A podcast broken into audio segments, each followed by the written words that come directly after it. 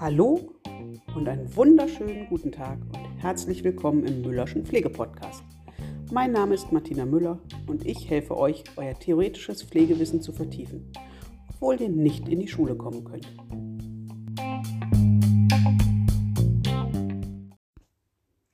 Mein heutiges Thema ist das LISA-Prinzip zur Pneumonieprophylaxe. Maßnahmen zur Pneumonieprophylaxe sind bei allen Pflegeempfängern sowohl als Patient im Krankenhaus als auch im ambulanten Bereich indiziert, die aufgrund ihres aktuellen Gesundheitszustandes und der daraus resultierenden Einschränkungen in ihrer Atemtätigkeit eingeschränkt sind. Das gilt besonders für Patienten auf Intensivstationen oder auch in der ambulanten Intensivtherapie. Wichtig im Rahmen der Pneumonieprophylaxe ist die interdisziplinäre Zusammenarbeit zwischen Pflegefachkräften, Physiotherapeuten beispielsweise, Logopäden und auch Ärzten. Durch eine gute Zusammenarbeit kann die Pneumonie gegebenenfalls ganz vermieden werden, aber mindestens das Risiko deutlich minimiert werden. Eine Orientierung zur Verbesserung der Versorgungsqualität des Patienten bietet uns hier das sogenannte LISA-Prinzip. Das L steht hier für, bei, für Lungenbelüftung verbessern, das I für Infektionen vermeiden, das S heißt Sekret verflüssigen, mobilisieren und entleeren. Und das A steht für Aspiration vermeiden. Das L steht hierbei für Lungenbelüftung verbessern, hatte ich gesagt. Wir möchten also zusehen, dass die Lunge nicht nur da belüftet wird, wo möglichst wenig Widerstand ist, sprich oben liegende Lungenbereiche oder Lungenbereiche, in denen noch keine Keimbelastung ist, wo noch kein Sekret sich angesammelt hat, das sind so Bereiche, da kommt gut die Luft hin, da geht sie gern hin, aber in krankere Bereiche, wo vielleicht schon sich Sekret angesammelt hat oder die von unten den Druck der Matratze spüren, sprich wo ein erhöhter Widerstand ist, da geht die Luft nicht so gerne hin. Ihr erinnert euch vielleicht, ich habe mal was von einem Euler-Lilje-Strandreflex gesagt. Der besagt, dass Bereiche der Lunge, die nicht durchlüftet werden, auch nicht durchblutet werden. Und Bereiche, die nicht durchblutet werden, nehmen am Gasaustausch nicht mehr teil.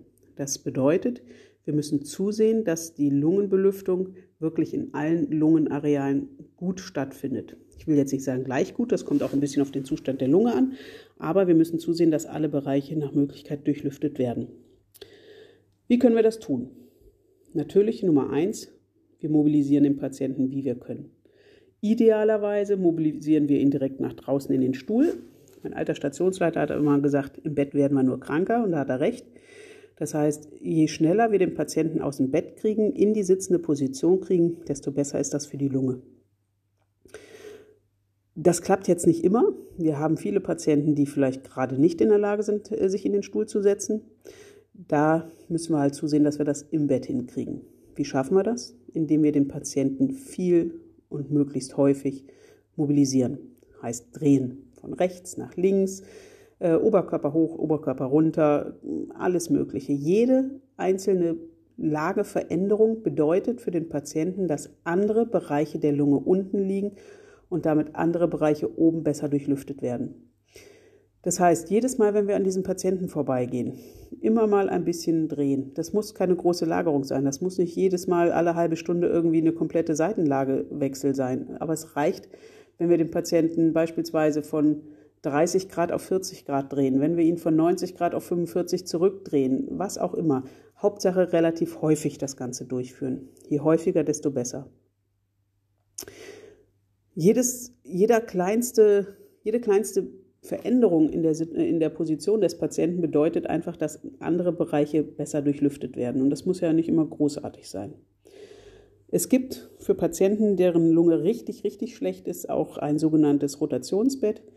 Hier wird wirklich, hier wird durch, den, durch einen Motor das Bett permanent bewegt. Das heißt, der Patient wird da in diesem Bett angeschnallt. Das sieht schon so ein bisschen aus wie so ein NASA-Forschungszentrum, will ich mal sagen. Der Patient wird also in diesem Bett fixiert und dann fängt dieses Bett an, sich permanent von rechts nach links zu drehen.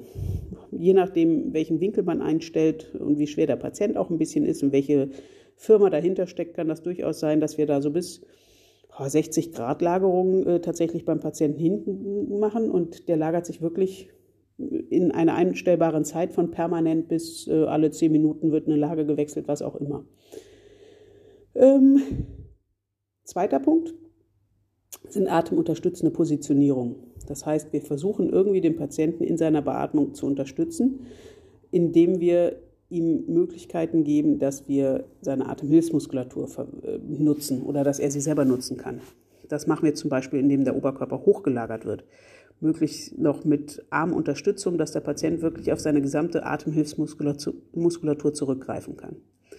Aber in den Bereich Mobilisation, atemunterstützende Positionierung gehören auch irgendwelche Dehnlagerungen, beispielsweise irgendwelche Drehdehnlagerungen, eine Halbmondlage oder auch äh, ja, die berühmt-berüchtigten Fati-Lagerungen. Hier werden dabei die Kissen so positioniert, dass sie aussehen wie die Buchstaben V, A, T und I. Und dadurch werden verschiedene Bereiche der Lunge belüftet oder besser belüftet, weil sie sozusagen nach oben gedrückt werden. Diese Dehnlagerungen sind jetzt keine Positionierung, in dem der Patient jetzt die nächsten zwei Stunden aushalten kann. Das sind Lagerungen, die vielleicht mal zehn Minuten, vielleicht eine Viertelstunde gelagert werden können, länger aber auch nicht. Und die sollten auch nur dann stattfinden, wenn der Patient die Möglichkeit hat, jederzeit, wenn es unangenehm wird, aus dieser Lage rauszukommen. Das heißt, der Patient ist entweder selber in der Lage, die Kissen rauszunehmen und die Lage zu verändern, oder wir sind permanent anwesend oder ganz schnell erreichbar. Das heißt, die Klingel muss erreichbar sein, wenn wir nicht im Zimmer sind, so dass der Patient wirklich jederzeit die Sicherheit hat, dass wir ihn da sozusagen retten. Und in dem Bereich Lungenbelüftung verbessern gehören auch noch atemvertiefende Maßnahmen. Hier haben wir zum Beispiel eine Kontaktatmung oder eine atemstimulierende Einreibung, also die ASE. Hier geht es eigentlich in erster Linie darum, dass der Patient lernt, sich auf seine Atmung zu konzentrieren, dass er lernt, bestimmte Bereiche gerade selber zu beatmen, sodass er immer wieder andere Bereiche belüften kann, selber belüften kann. Es gibt die Möglichkeit von Atemtrainern durch die Physiotherapie, sprich das sind so kleine Hilfsmittelchen, kleine Gerätschaften, die entweder die Inspiration, also die Einatmung oder die Expiration, sprich die Ausatmung, verbessern können. Patienten, die bronchospastisch sind, wie beispielsweise das bei Asthmatikern häufig der Fall ist, da hilft eine sogenannte Lippenbremse. Hier atmet der Patient gegen den Widerstand der Lippen aus. Ähm, ihr stellt euch das so vor, als würdet ihr das, den Buchstaben F die ganze Zeit hintereinander durchsagen. Also Dabei atmet ihr gegen die Lippen aus und durch diesen erhöhten Widerstand lässt die Spastik langsam nach. Und wenn alle Stricke reißen und ihr gut singen könnt, mit dem Patienten ein Lied singen, macht die Patienten häufig noch glücklich dabei und singen belüftet die Lungen ganz massiv. Dementsprechend kann man mit dem Patienten auch sehr gut ein Lied singen, um die Lungenbelüftung zu verbessern. Macht auch gleich ein bisschen gute Stimmung auf Station.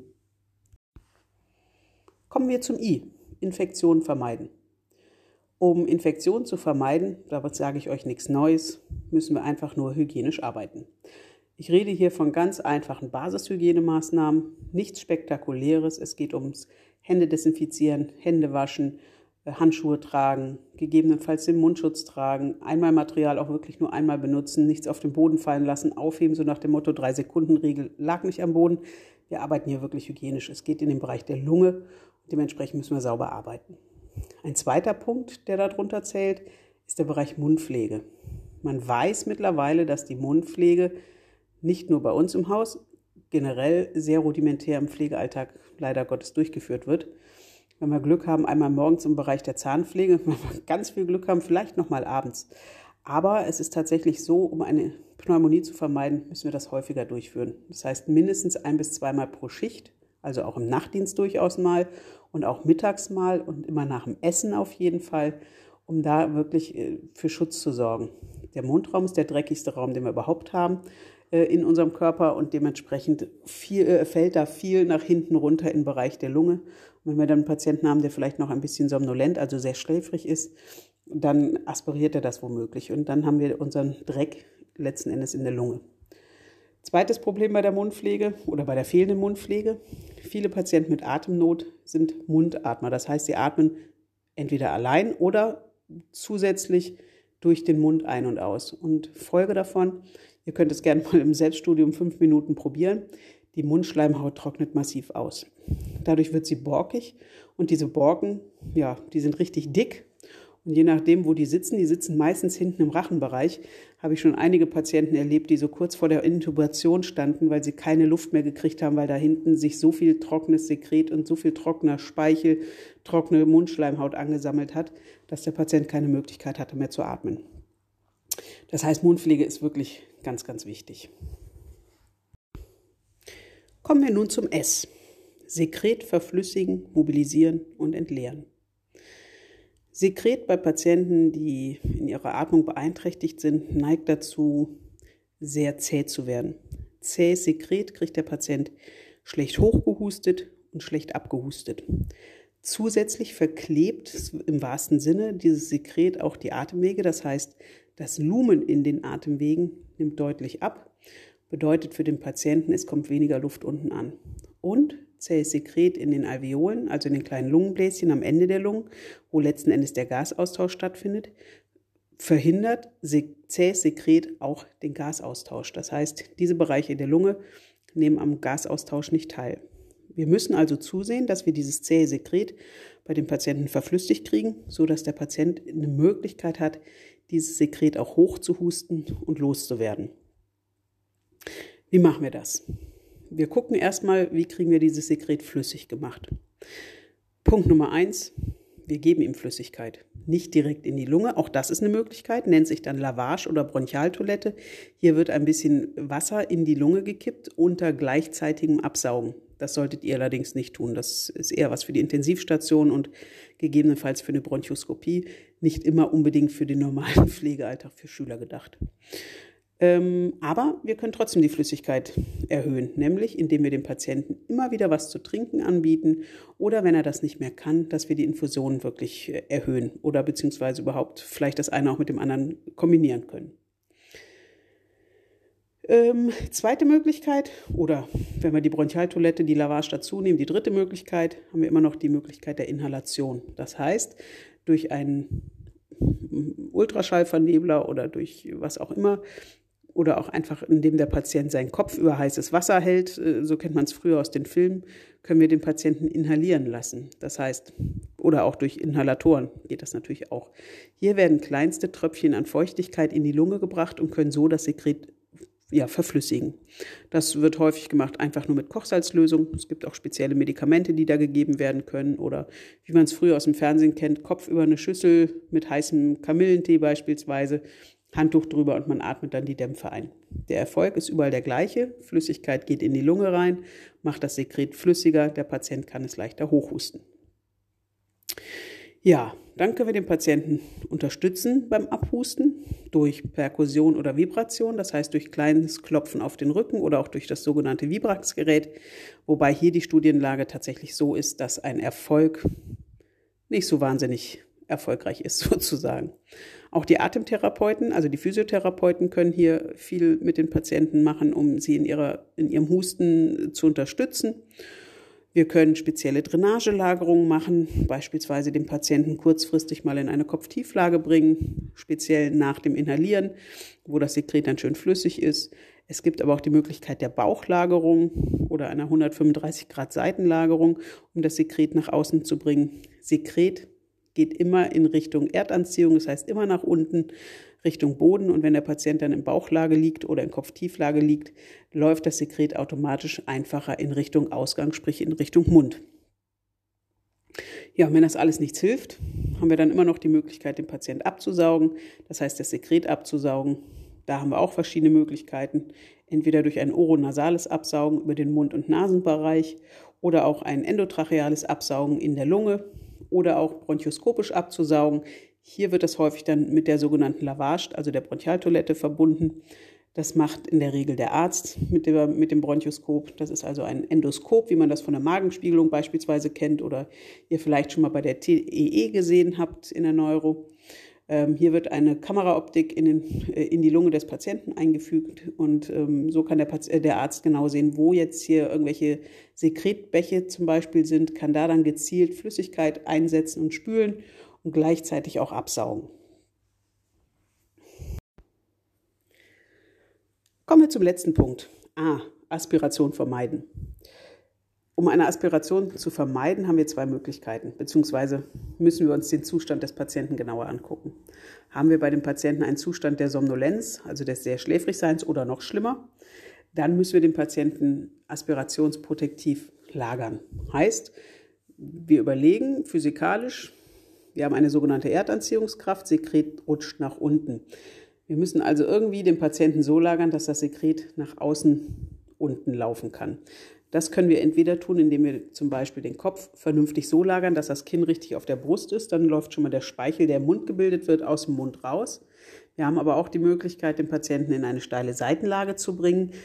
Idealerweise den Mund noch Richtung Matratze, sodass der Patient auch hier das Sekret einfach nach draußen laufen lassen kann. Auch eine Bauchlagerung hilft hier zum Beispiel. Da läuft auch das Sekret wunderbar nach draußen. Und ähm, ja, das sind so die Möglichkeiten, die wir bei einem schläfrigen Patienten haben. Daneben haben wir die Patienten, die wir vielleicht in ihrer Wachheit noch ein bisschen gesteigert kriegen, indem wir sie zum Beispiel ganz aufrecht hinsetzen. Ihr kennt das vielleicht von euch selber. Macht mal den Selbstversuch, legt euch auf die Couch, so eine halbe Liegeposition und versucht dabei mal über einen längeren Zeitraum konzentriert irgendwie dabei zu sein. Der Körper neigt dazu, sobald wir in einer halb, in halb liegenden Position sind, einfach müde zu werden. So ist das bei den Patienten auch. Während wir, wenn wir aufrecht sitzen, sind wir viel wacher. Ihr könnt euch vielleicht, wenn es mir jetzt so nicht glaubt, noch an eure Mütter erinnern, die immer gesagt haben, setz dich aufrecht hin beim Hausaufgaben und so weiter. Einfach weil dann die Wachheit gesteigert ist. Bedeutet für unsere Patienten, die unter Umständen aspirieren, wenn sie schläfrig sind, wir versuchen, ihre, ihr Bewusstseinszustand oder ihre Wachheit zu steigern, indem wir sie wirklich aufrecht hinsetzen. Das hat auch den Vorteil, dass Patienten dann unter Umständen selber essen können, sprich sich oral ernährt oder sich selber oral ernähren können sozusagen. Hierbei gilt natürlich, so lange wie möglich die orale Ernährung aufrechterhalten, beziehungsweise so früh wie möglich wieder damit anfangen. Man hat herausgefunden, dass Pflegeempfänger, die oral ernährt werden oder sich selber oral ernähren, in der Regel sehr viel wacher sind, als es Patienten sind, die parenteral oder über Magensonde enteral ernährt werden. Außerdem müssen Patienten, die selber essen, in eine aufrechte Position mobilisiert werden, damit das Essen auch wirklich in die richtige ja, Röhre rutschen kann, sonst landet es womöglich in der Trachea. Häufig finde ich Patienten vor, die im Laufe des Schichtdienstes irgendwie immer weiter Richtung Fußende gerutscht sind und dann sieht man häufig die Kollegen, die dann das Bett hochmachen, obwohl der Patient eigentlich halb am Fußende liegt. Folge ist, dass der Patient in seiner Lunge abgeknickt wird und eigentlich gar nicht mehr richtig schlucken kann. Das bleibt alles da in diesem Knick sozusagen hängen und dann kann der Patient nicht mehr vernünftig atmen, nicht mehr vernünftig schlucken und es führt womöglich noch zur Übelkeit und zum Erbrechen, sodass der Patient auch noch Gefahr läuft, sein Erbrochenes zu aspirieren. Das heißt, wir setzen den Patienten wirklich aufrecht hin, macht wacher, macht eine bessere Atmung, macht ein einfacheres Schlucken. Wenn wir uns dann vielleicht noch dahinsetzen und einfach ein bisschen dem Patienten Zuwendung äh, zukommen lassen, dann macht das den Patienten auch noch wacher. Auf der einen Seite müssen wir natürlich aufpassen, dass der Patient nicht anfängt, uns voll zu schwallen mit irgendwelchen Erzählungen, weil Reden und Schlucken gleichzeitig ist ein Prozess, der bei vielen Leuten nicht äh, fehlerfrei funktioniert. Aber einfach indem wir da sind, indem wir vielleicht das Essen anreichen, äh, fühlt der Patient sich schon wohler und ist deutlich wacher. Wie gesagt, nicht zeitgleich zum Reden animieren, Schweigen auch mal aushalten können. Das ist in solchen Situationen schon mal ein bisschen schwierig. Man glaubt immer, man müsste die Patienten unterhalten, aber in diesem Augenblick ist weniger tatsächlich mehr. Die Patienten verschlucken sich sonst. Ja, hat der Patient jetzt eine Schluckstörung und ein erhöhtes Aspirationsrisiko, muss man natürlich abwägen, ob eine orale Ernährung wirklich sicher ist oder ob hier nicht dann doch vielleicht die Magensonde die bessere Möglichkeit ist. Hier müssen auf jeden Fall dann auch die Logopäden mit ins Boot geholt werden. Interdisziplinäre Zusammenarbeit ist in dem Fall wieder zu nennen. Wir haben jetzt schon die Logopäden, wir haben die Physios, die Ärzte kommen sowieso dazu. Also müssen wir da so ein bisschen aufpassen. Und ganz wichtig, wir müssen den Patienten Zeit lassen. Erst recht, wenn wir daneben stehen, neigen wir dazu, so ein bisschen, meist auch unbewusst, ein bisschen Hektik zu machen und die Patienten essen dann entweder nicht ausreichend, weil sie glauben, sie halten uns auf oder sie kauen nicht richtig, verschlucken sich dabei oder das Essen bleibt halb im Mund hängen. Und damit haben wir natürlich wieder ein erhöhtes Risiko, eine Aspiration beim Patienten auszulösen. Von daher dem Patienten Zeit lassen. Und wenn wir uns an diese vier Punkte halten, haben wir schon ganz viel bei unserem Patienten gewonnen. Fassen wir das Ganze zusammen. LISA steht für die Lungenbelüftung verbessern. Eine gut belüftete Lunge nimmt mehr am Gasaustausch teil. Wir versuchen durch das I Infektionen zu vermeiden, auch die Gefahr einer Pneumonie zu vermeiden. Durch das S Sekret verflüssigen kriegen wir das Sekret mobilisiert und hochgehustet. Und A, der letzte Punkt, Aspiration vermeiden, bedeutet, wir versuchen den Patienten wirklich dahin zu kriegen, dass er wach ist und sich nicht dabei verschluckt, dass nichts in der Lunge landet, was da nicht hingehört. Und wenn wir uns an diese vier Punkte halten, hat unser Patient schon einen ganz großen Gewinn hinsichtlich einer Pneumonieprophylaxe. Ja, und da gibt es auch eigentlich nicht so viel mehr zu erzählen. Diese ganzen praktischen Übungen, die dazugehören, werden wir im Laufe der nächsten Unterrichte machen. Ich hoffe, irgendwann werden wir uns auch live in der Schule wiedersehen, sodass wir da auch im Demoraum üben können. Was euch also auf euch zukommt, ist nochmal eine Vertiefung, welche, welche Lagerungen gibt es, welche Mobilisationen gibt es, welche verschiedenen Drehdehnlagerungen, wie können wir Sekret verflüssigen, ähm, wie saugen wir Patienten ab, kommt noch auf uns zu. Eine Sauerstofftherapie gehört unter Umständen auch immer dazu. Das ist jetzt ein Punkt, der im Rahmen der Pneumonieprophylaxe nicht unbedingt Anwendung findet. Aber wenn der Patient vielleicht auch schon seine beginnende Pneumonie hat, kann es durchaus sein, dass er auf Sauerstoff angewiesen ist. Das kommt also noch auf euch zu. Und dann werden wir noch ein paar schöne andere Highlights finden. Und damit wünsche ich euch einen wunderschönen Tag und wir sehen uns beim nächsten Mal.